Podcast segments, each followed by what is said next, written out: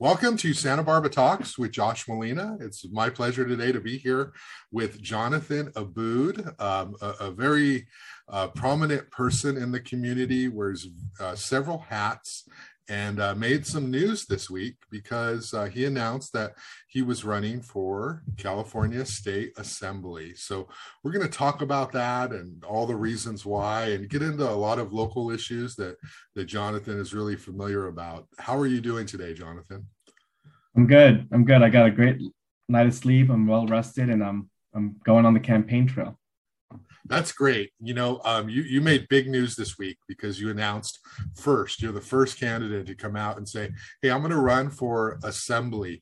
There's talk right now um, at the state level. They're redrawing the assembly, the Senate, the congressional boundaries.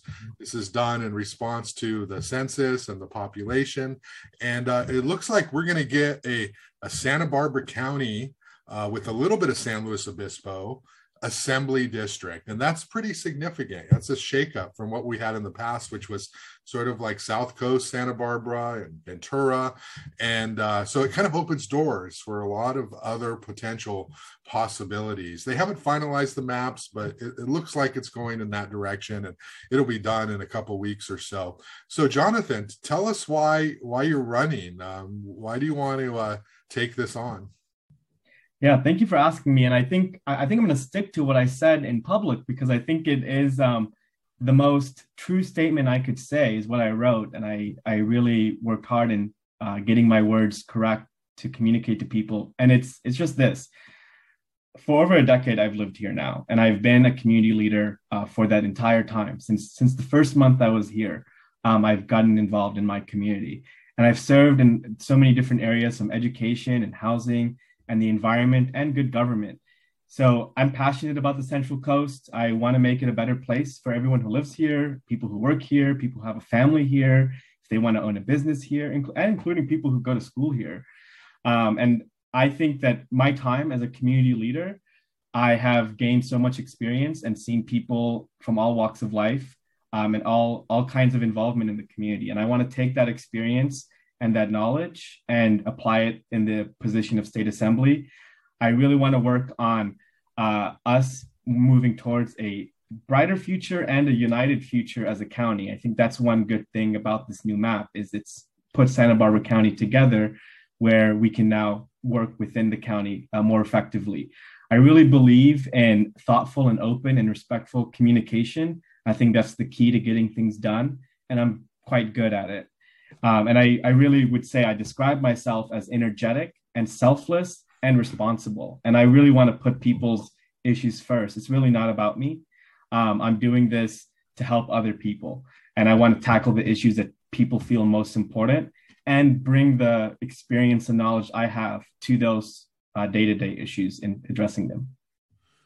That's great, Jonathan. And I know that everyone who knows you and who talks about you just has great words to say about your energy, your enthusiasm, your commitment, your work ethic, you know, and that that has come through um, in your time in, in Santa Barbara and uh, you know Goleta and Isla Vista and the South Coast.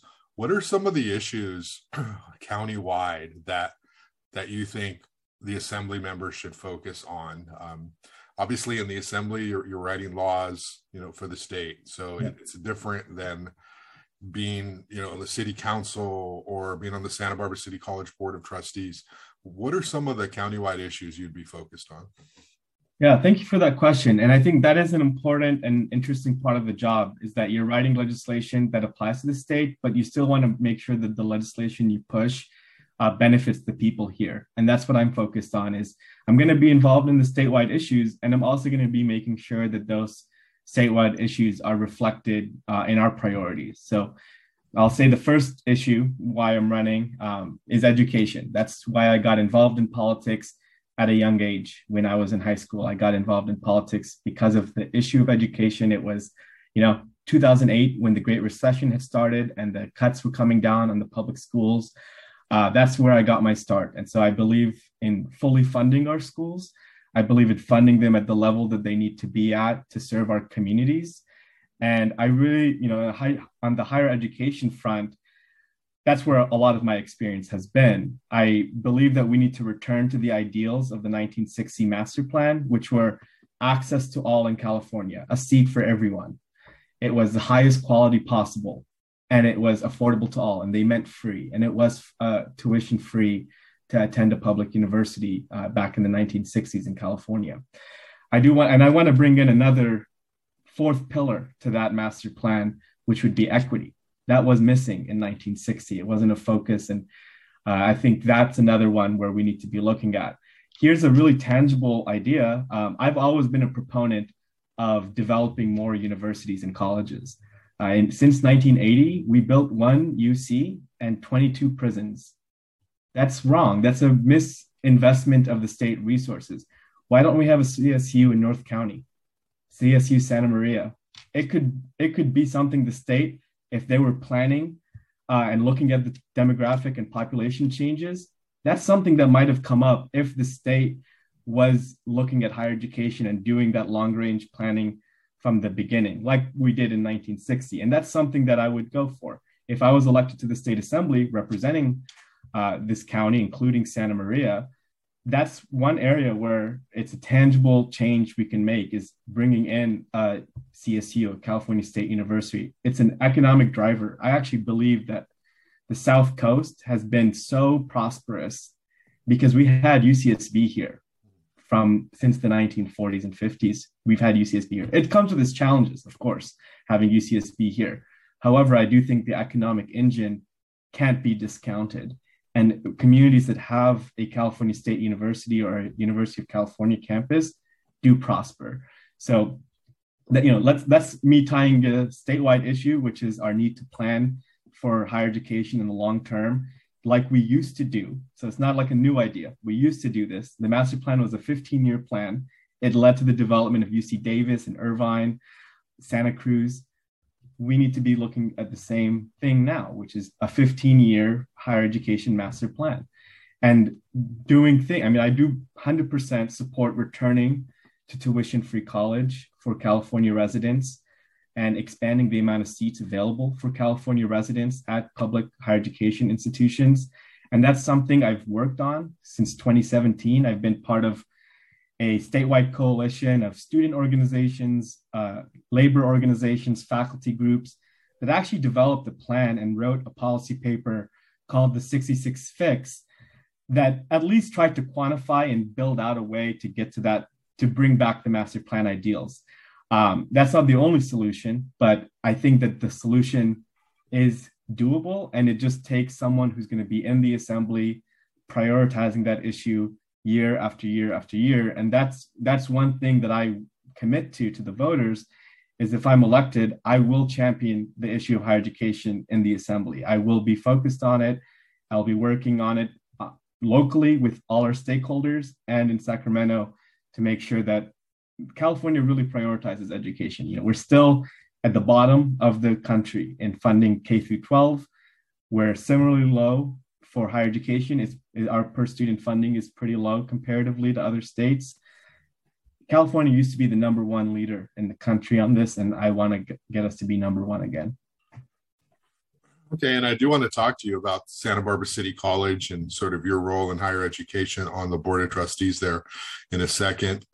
I want to talk to you a little bit about the the politics of this, Jonathan. Um, obviously, journalists um, have become pundits and we overanalyze everything. And you know we we create these narratives really early on that i know that you know some people like some people don't like. Um, but i want to sort of talk to you because as somebody who's covered politics here for a while in, in santa barbara county you're out first and that's great.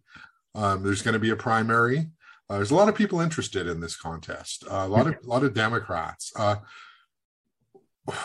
did, did you talk to people in the party? Did, did you talk about whether you were going to be the one candidate that they were going to support? Typically, you know, the party wants to get behind uh, their strongest candidate because in a primary situation, as we saw two years ago, Charles Cole, you know, comes out of the primary looking really strong. Um, you know, Democrats split votes and all of that. And I guess I'm just wanting to know, like, like, did you ask for anyone's permission to run? Uh, what is your approach when it comes to that? I, I don't believe in asking for permission uh, to run. I think that's something that keeps a lot of young people and people of color and women out of office to ask for permission. There's the difference, though. You still want to discuss your intentions. You still want to be transparent about that. And I did call and let a lot of people know my thoughts and interests before I announced publicly. Of course, I wanted them to hear it from me first, um, and I didn't want them to hear it anywhere else. So I did make a lot of phone calls. I did have a fair, uh, so, you know, many meetings with folks uh, before announcing, but it wasn't asking for permission. It was a collegial thing. It's, I want to hear from you. I want you to know you're my peer. It's important that you know directly from me and that I hear what's important to you and asking, you know, not all these conversations could happen at the length I wanted them to. So making plans to meet again uh, after Thanksgiving in December and maybe after the maps are drawn. But I do have a lot of respect for everyone I serve with in elected office in Santa Barbara County. Everyone, I do have a lot of respect for them, and so I I want to make sure that that those are conversations I have, um, and it's some you know I the the maps aren't final. There could like I put in my email, we could come back to a situation where it's not a map I can run it and that that might change my decision uh, in the future. If, if, it's a map where I'm back with Assembly Member Steve Bennett, I've already said I will not run, and I, I communicated that to him and others before the before I made a public announcement. So I did speak to many people, and I, I am going to continue meeting and speaking with others, uh, both in the party and people who aren't directly involved in the party. But I have a lot of respect for everyone, and I I definitely made sure to let people know. Yeah.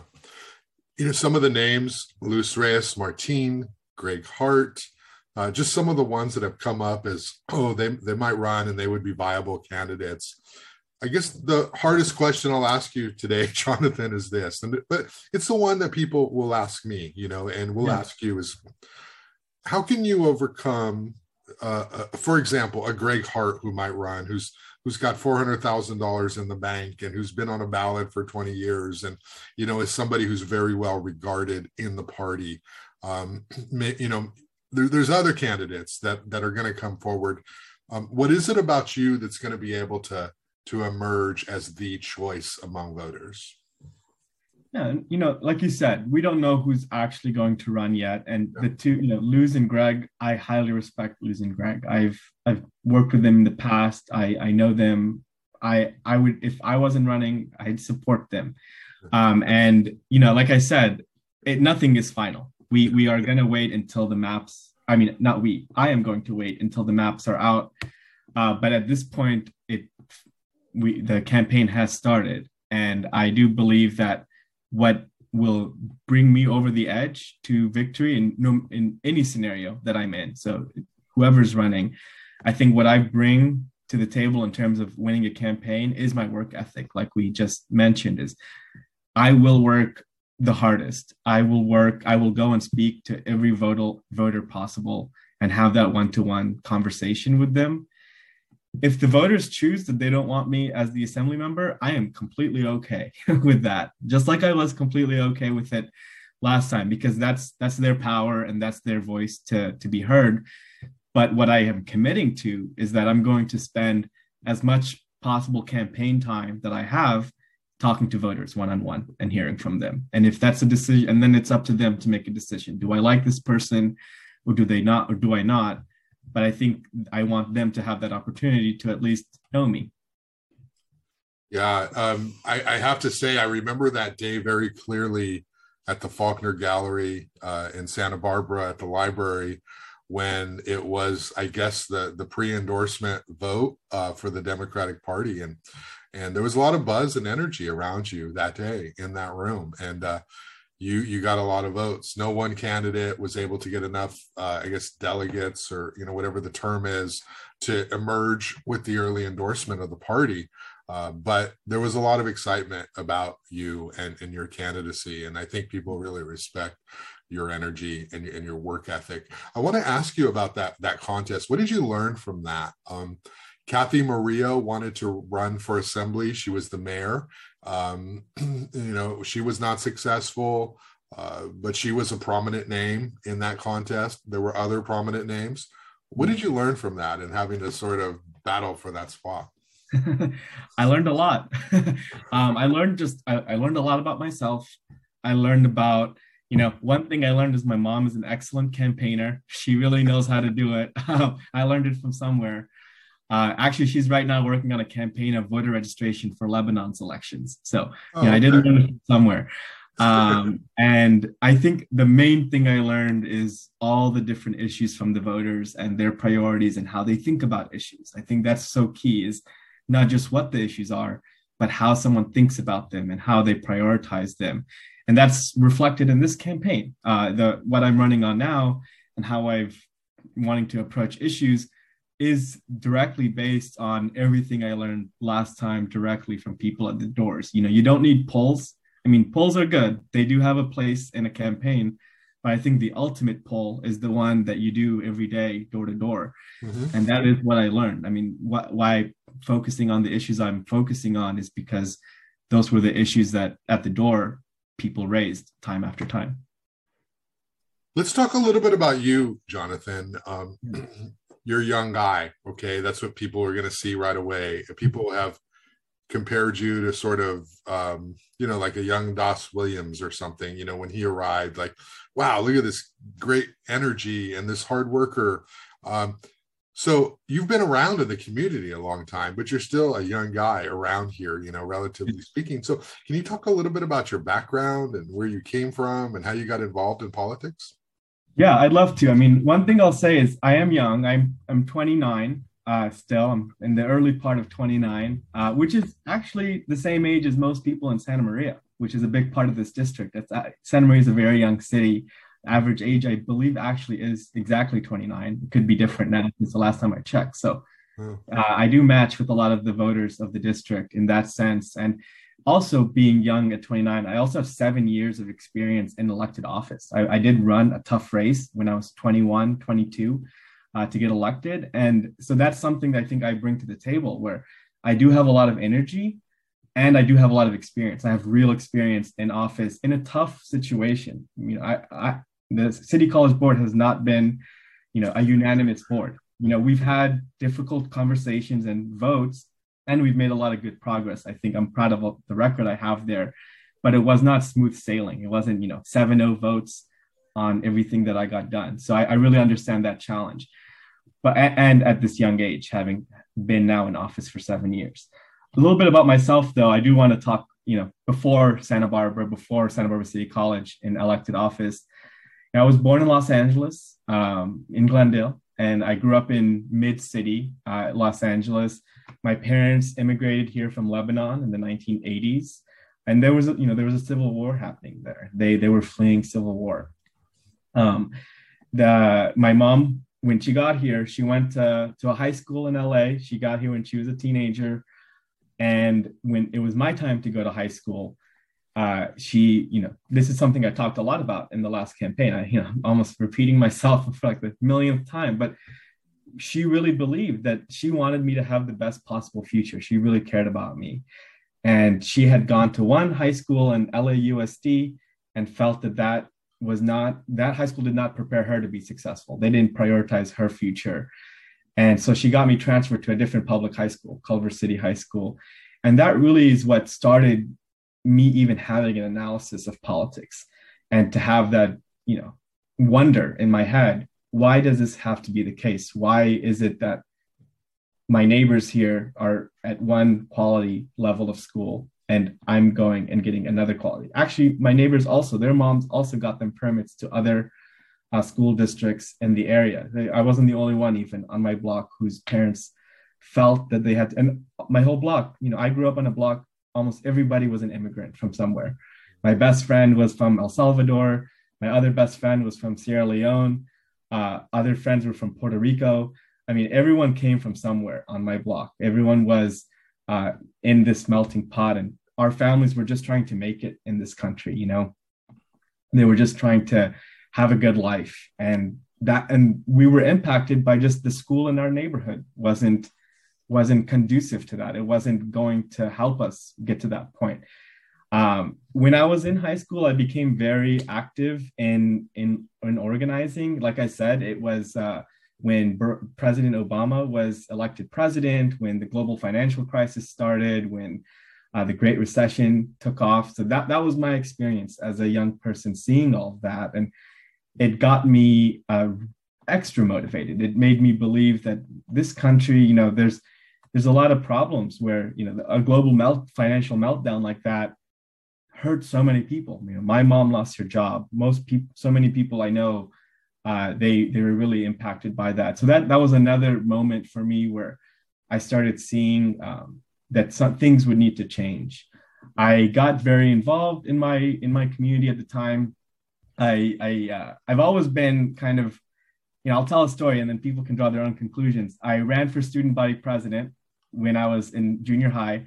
I was not part of the political clique, so to speak, of people who would be up for that job. I did pretty well. I think I came in uh, second or third place by a few votes.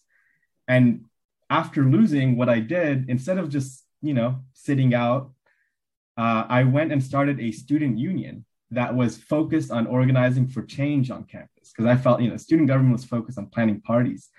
I felt we needed to focus on policy reform for our school district that really impacted people on a day-to-day level. So, you know, I lost the election. I said, that's fine.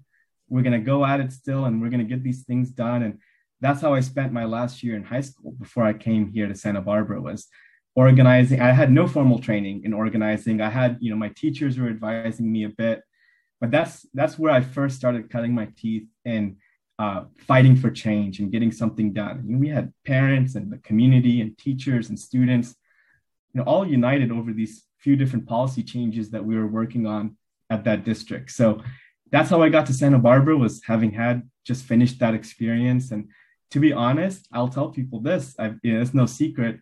When I moved to UCSB, I wanted to come here for two years, graduate as fast as I could, and you know, get out of here.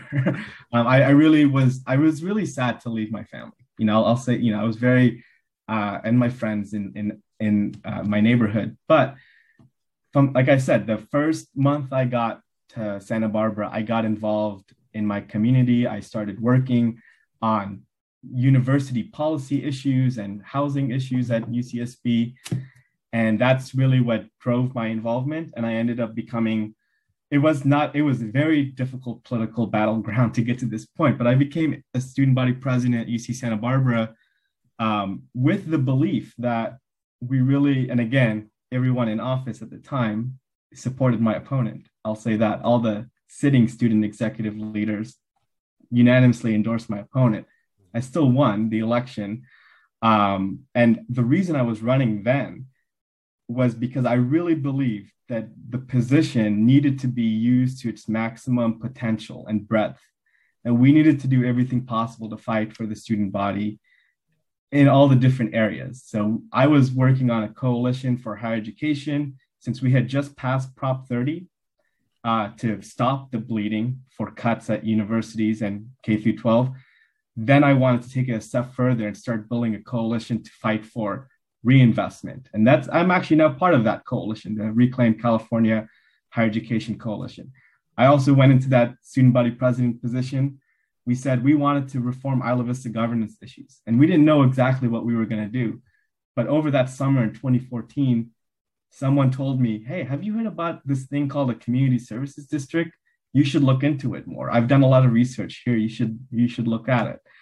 And I did. And then that's, you know, now we're here. Now we have a community services district, even though everyone was telling me, don't waste your time as uh, AS president working on that. It's an impossible goal uh, to get a self governance done in Isla Vista. Well, we did it. We did it. And it just took the dedication and effort. But it started off, I started working on that uh, when I was student body president at UCSB. So those are some of, you know, I think one other thing I'll tell people about myself, I don't think people know this too much.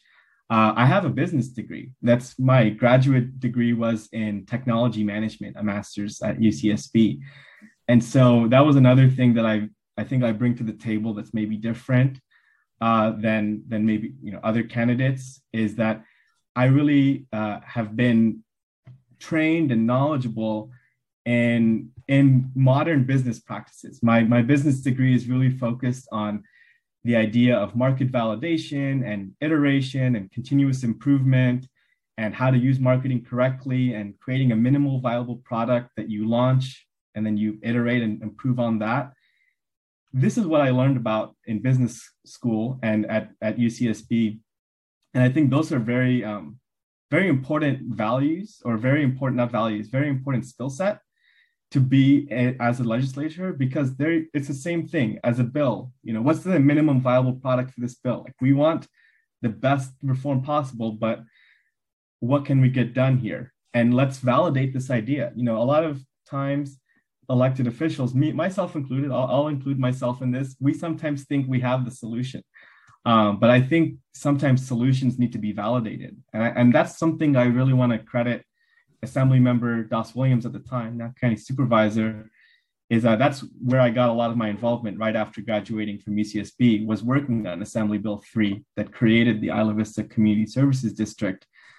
Um, I was that that was a bill that was written by the community and I was involved in that process, but it was 40 people were involved in that process uh, on a day in, day out basis. So I believe in that approach to legislation where there and the ideas need to be validated by the people and uh, them having real input in legislation. So I learned that. That was my first real experience right out of college. And you know, I, I do want to mention this is, you know, graduating from UCSB um, was I I was leaving without a specific plan. You know, I didn't have a plan to run for city college board. Uh, that I didn't. You know, I'll admit I didn't even know there were elections upcoming or that they had just made districts that included Isla Vista.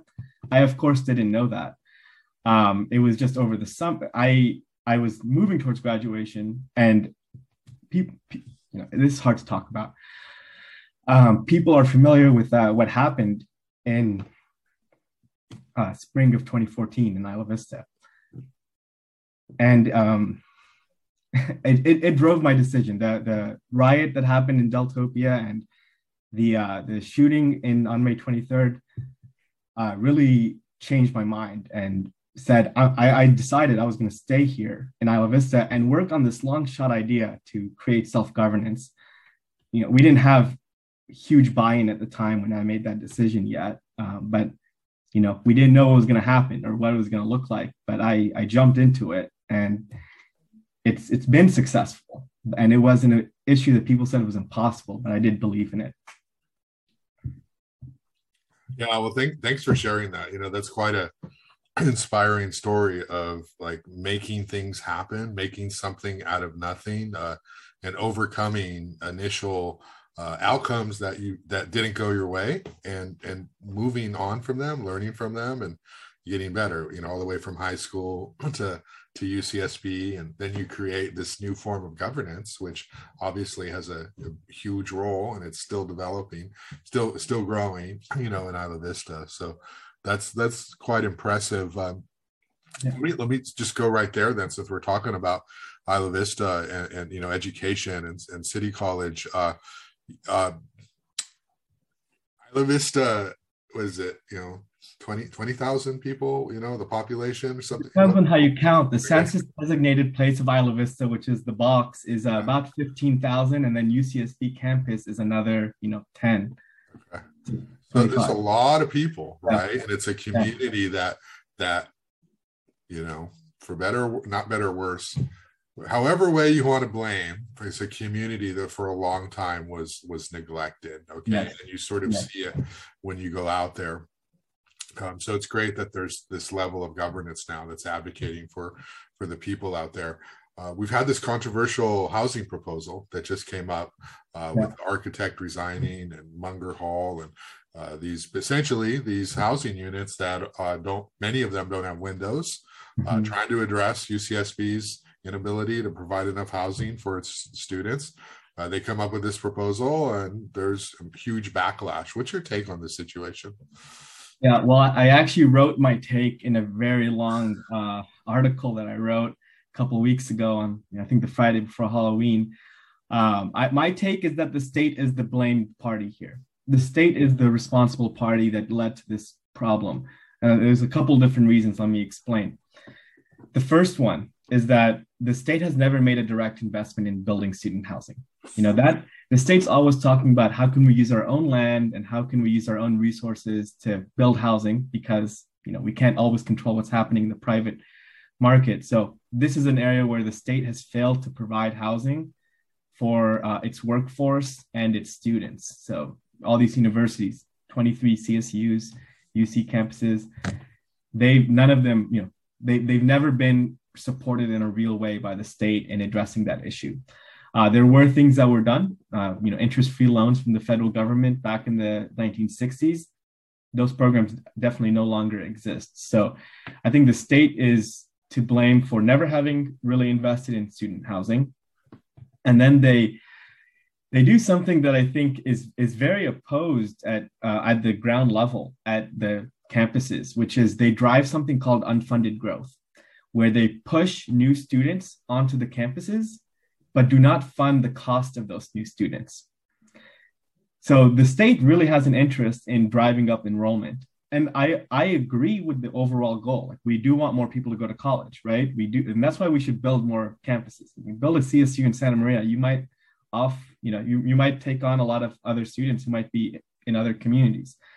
Um, but we drive enrollment growth and we do want more people to go to college but they did not account for that enrollment growth. So they were telling ucsb you need to grow and they were forcing that growth on. It was not a choice from ucsb to grow or not. Ucsb has no say in its growth. Legislators do. And they forced that growth and did not account for that growth in housing. So ucsb i think had a had their back between a rock and a hard place where they they were having all these new students and no real way to finance the housing. Uh, this there's not also a lot of ways for colleges and universities to get the money to build new housing. Um, I was actually on the student housing committee for the chancellor for a couple of years when I was a student and really got a deep dive on these issues and how the debt limits work at UCSB and how they can finance projects with debt and what how you know one thing they do is they raise the rents on future students to pay for that debt. So i think i think it is it was daft. I said this. It was very daft to, for them to bet their whole housing uh, production on one project. It was not a good idea to do that. However who was going to fund the project?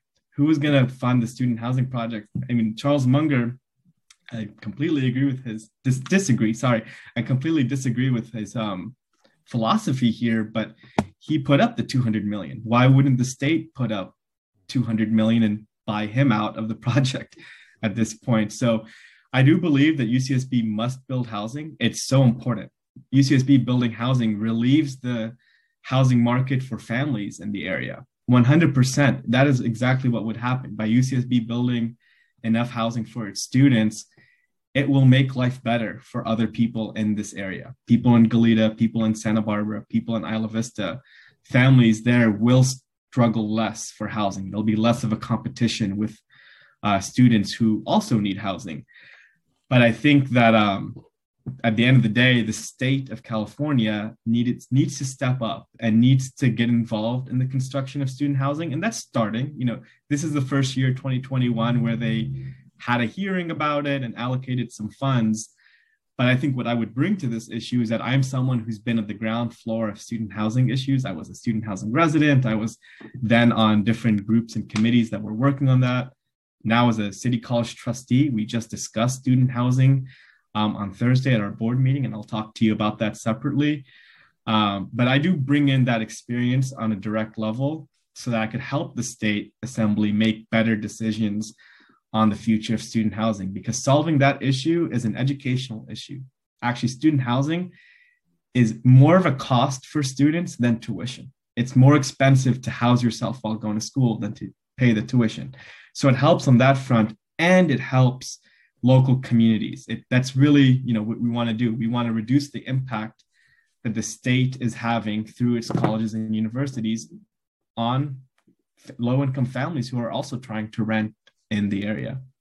And I, th- I think that's a good point. A lot of people have this glamorized, romanticized um, understanding of the college experience at UCSB. Um, oh, you're going to UCSB and, you know, it's this great school and this environmental program that it's well known for and so many of these other disciplines. And, you know, it's research, have fun. Well, UCSB is in Isla Vista, which is also the home of um, housing for for a, a lot of low income families historically over the years. And so when U, UCSB does not provide enough housing, what it ends up doing is driving out low income families, largely Latino with, with children.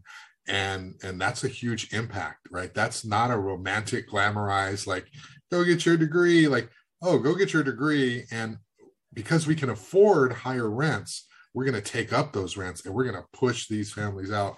And where do they go? Well, it's a cycle. It contributes to homelessness. It contributes to so many things. Yes. And, uh, you know, just like where I live, um, there are UCSB students who are paying twice the market value for houses in our neighborhood. So imagine a family that can pay four thousand dollars a month, which is a lot. But you know, for so a, you know, but imagine a family who who can pull together two incomes.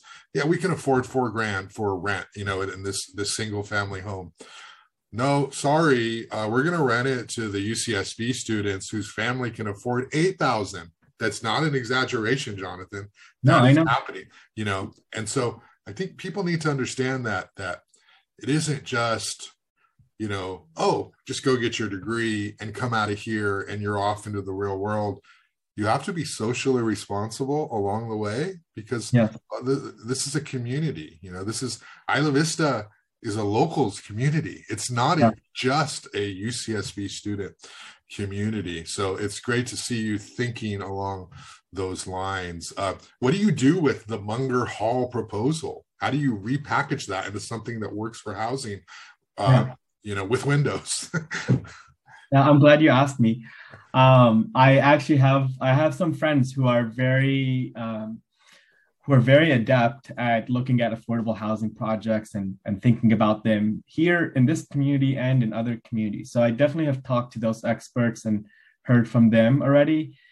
You know, there are things you can do. You know, if you split up Munger Hall into two 1500 uh, person buildings and kind of redesigned it, you might not get all that housing built, but at least you could have windows in it. Mm-hmm. Um, but I think it really takes someone who's bigger than Munger taking over the project. I mean, at this point, that's the only money that's even on the table for the project. And I think there needs to be another source of funds that can take on that project. And again, I do believe it's it's the state. Everything you said, Josh, was hundred percent true.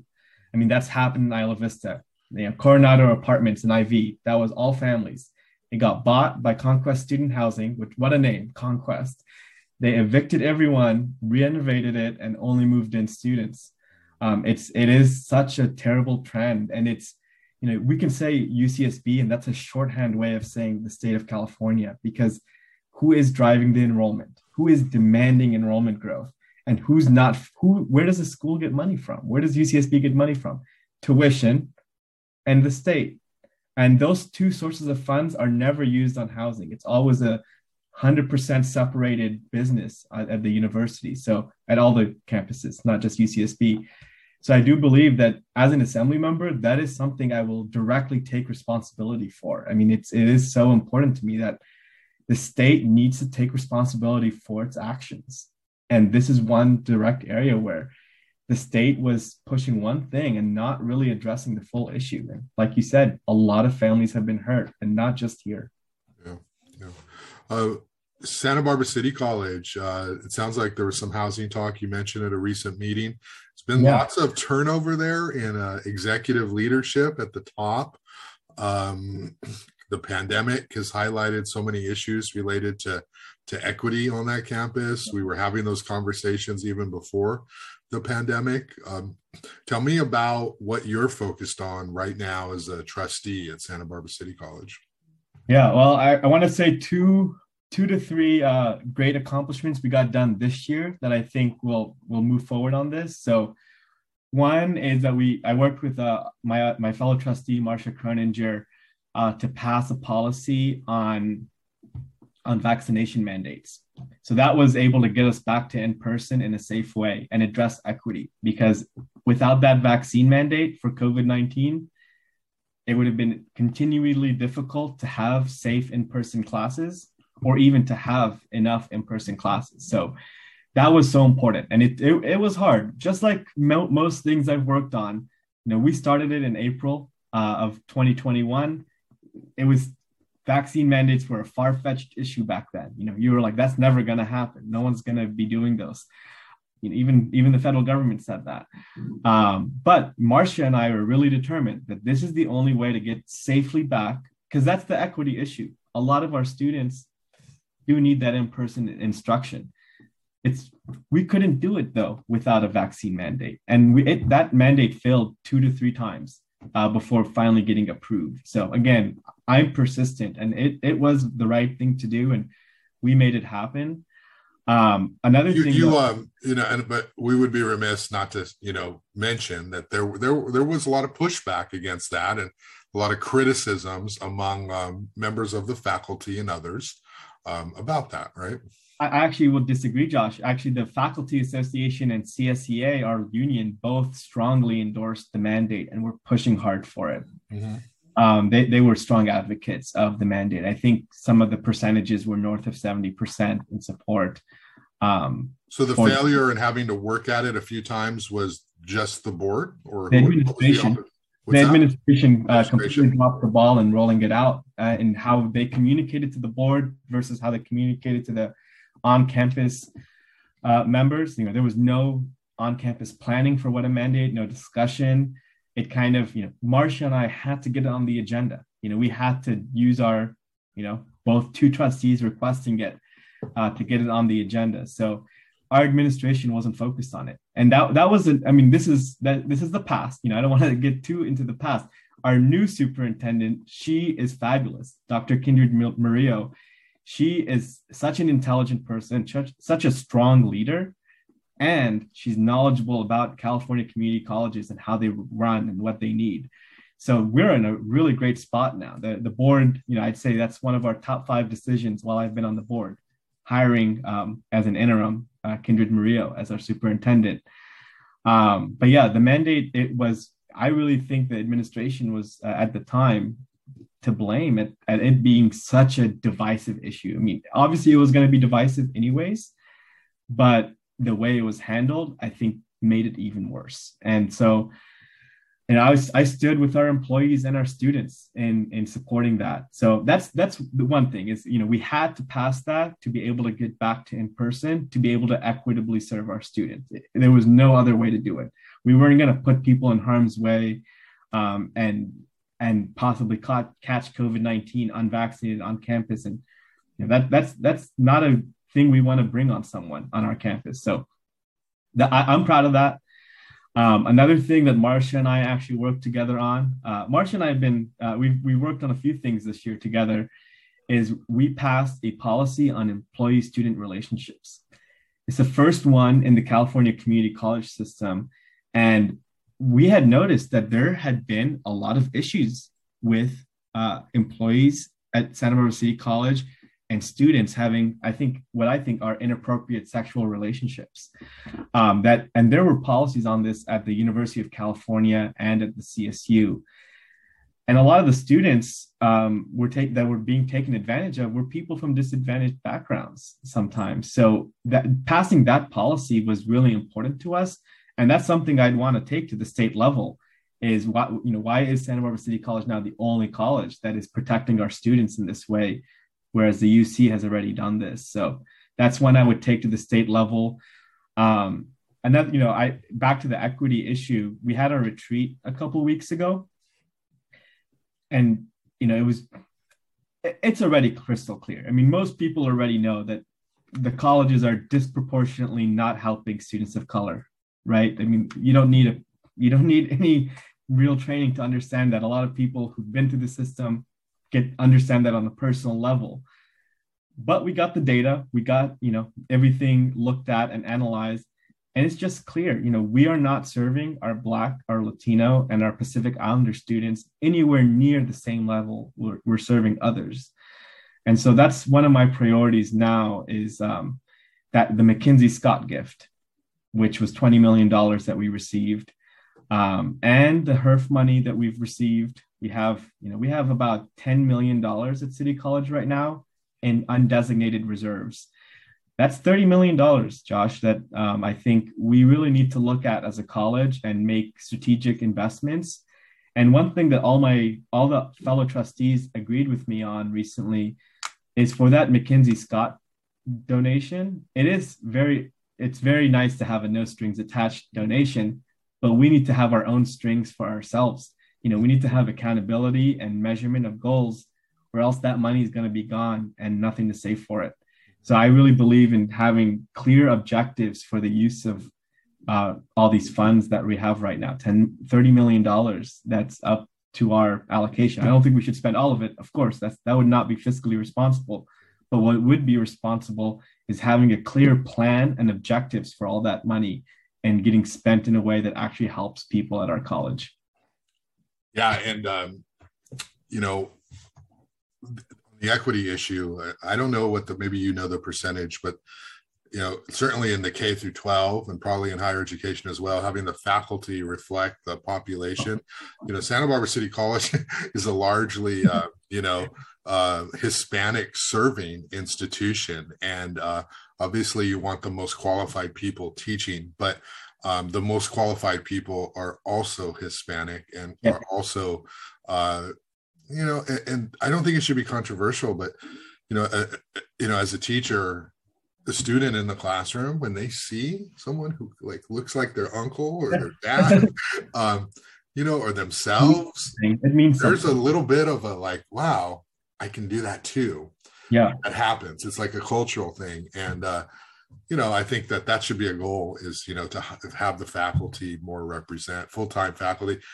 You know, and obviously I'm a you know I'm an adjunct there, so you know full disclosure, but um, there's so many the college uses so many adjuncts you know it'd be great to yeah. you know, what is like 70% adjuncts you know many yes adjuncts are, are are heroes because we teach all these classes we drive in and out you know it's like we compete for parking it's like yeah. You, know, you, don't get the benefits you know yeah. all that so maybe some of those issues can be addressed well well let me actually talk about that josh thank you for bringing it up um, so faculty and staff diversity and matching our student profile has also been an issue i've worked hard on at City College.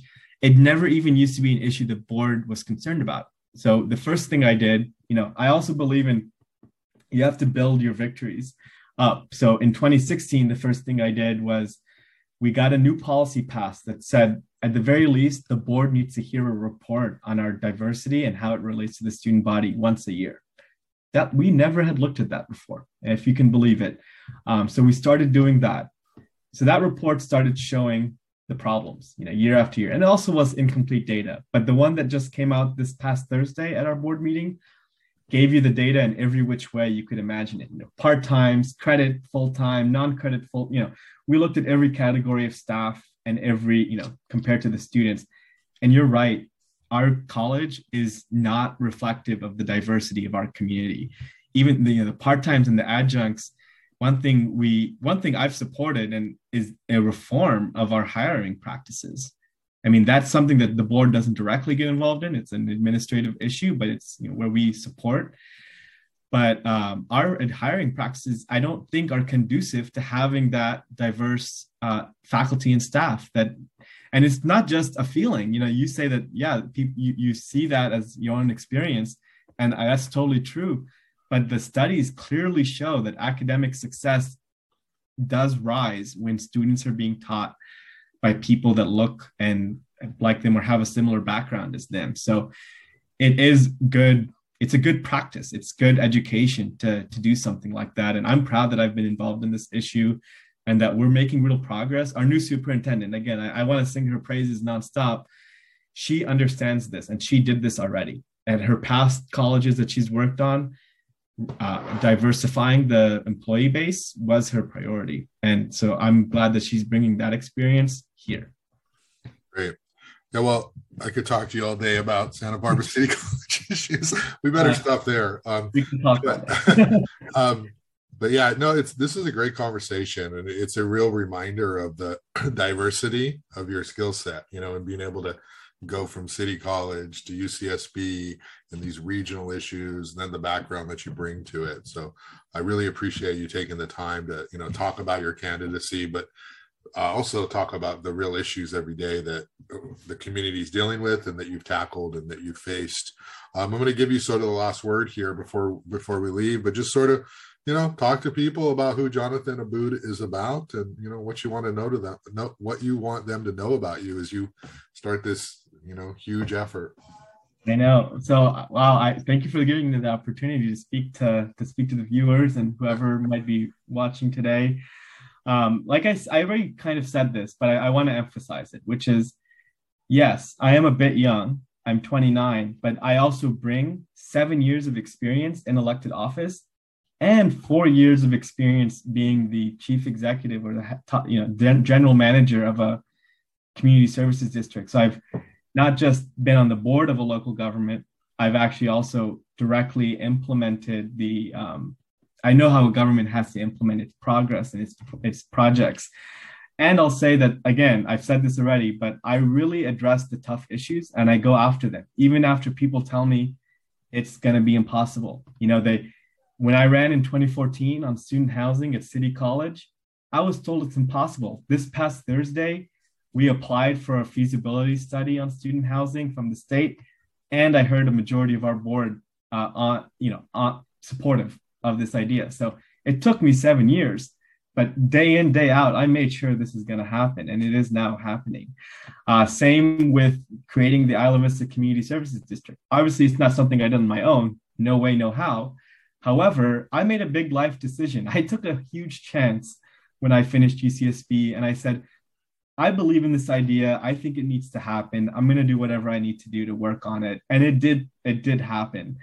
Um, and say if I get into the assembly, I'm going to take that there with me. I'm people might tell me, hey, it's going to be impossible to return to tuition-free college uh, for for everybody in California, even though it's something our, our state did for hundred years. You know, I might fail the first time. I'll get the bill in in the next session and the next session, and we'll build that support and we'll get it done. Um, and that applies to every other issue uh, that the community brings to me. I'm I'm a hard worker and I don't believe in things being impossible. It, that's not that's not a concept I agree with. Um, I agree. I believe that what we believe we want done, we can get to being done.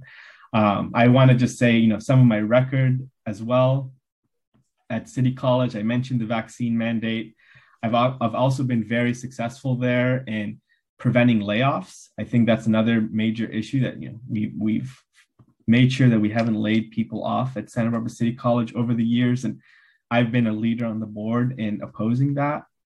Um, I also want to save you say the board saved those positions about a year ago that were on the chopping block by the previous administration, and yeah, um, yeah that's that's true. Yeah. And I, and, and that actually happened two years ago as well. In 2019, we were going to vote on layoffs, and we did. And I, I, I, it was a four-three vote, I believe, that ended up preventing them. So it wasn't close, but I was I was very strong on making that making that happen. And I just I have some like fun facts about myself that people might want to know. You know, I I love to exercise and to work out, and I I'm a member of the Goleta Valley Athletic Club. So whoever else is a member there, you know, I'll see you there sometime. Um, I love supporting our local businesses in our county. Um, my favorite tortilla chips are made in Lompoc. Uh, I go to Shalhoob for for every you know for as my butcher shop. They raise sustainable meat there. I go to the Isla Vista Food Co-op to get my groceries and my produce. So I really love supporting my uh, the local businesses that I patron. And you know, people sometimes think, "Are you are you a promoter? Are you writing ads for these places?" Like, no, I just really love them, and I love that. I would love for other people to know about them. Um, I love to grill. It's it's one of my favorite activities on the weekend. Um, you know, take time to grill, prepare food for the week, have you know, meet friends or family. That's something I love to do. Um, I speak I speak three languages. I speak Arabic and French as well as English, of course. Um, but uh, that's something you know my parents both uh, speak Arabic and French, and something I've kept my life. And really, I think the beach is my favorite place to be. You know, I've, I've when I was in high school, I used to go to the beach every day after school. And now I live only a block away here in Isla Vista. And I think it's what I love most about Santa Barbara County is how is how beautiful it is at the beach. And um, it's it's something I again I take that love of the beach and it it translates into my environmental policies and climate change. And you know, we didn't get to talk too much about that today. Um, but again, it's it's something I care about. So those are just some things about me that people might want to know and they they would also probably want to know how hard of a worker i am and my experience and my accomplishments so hopefully everybody uh, can can hear all this and you know i'll give out my phone number right? maybe we'll post that separately but you can always email me at voteabboud at gmail.com i really would love to talk to as many people as possible because that's what made the last campaign uh, great and that's what's going to make this one successful all right, Jonathan. Well, well thanks a lot, and uh, maybe we'll do this again after the primary. You know, have a Let's do it. conversation. Okay, Jonathan. Thanks for your time. Good luck to you. Thank you.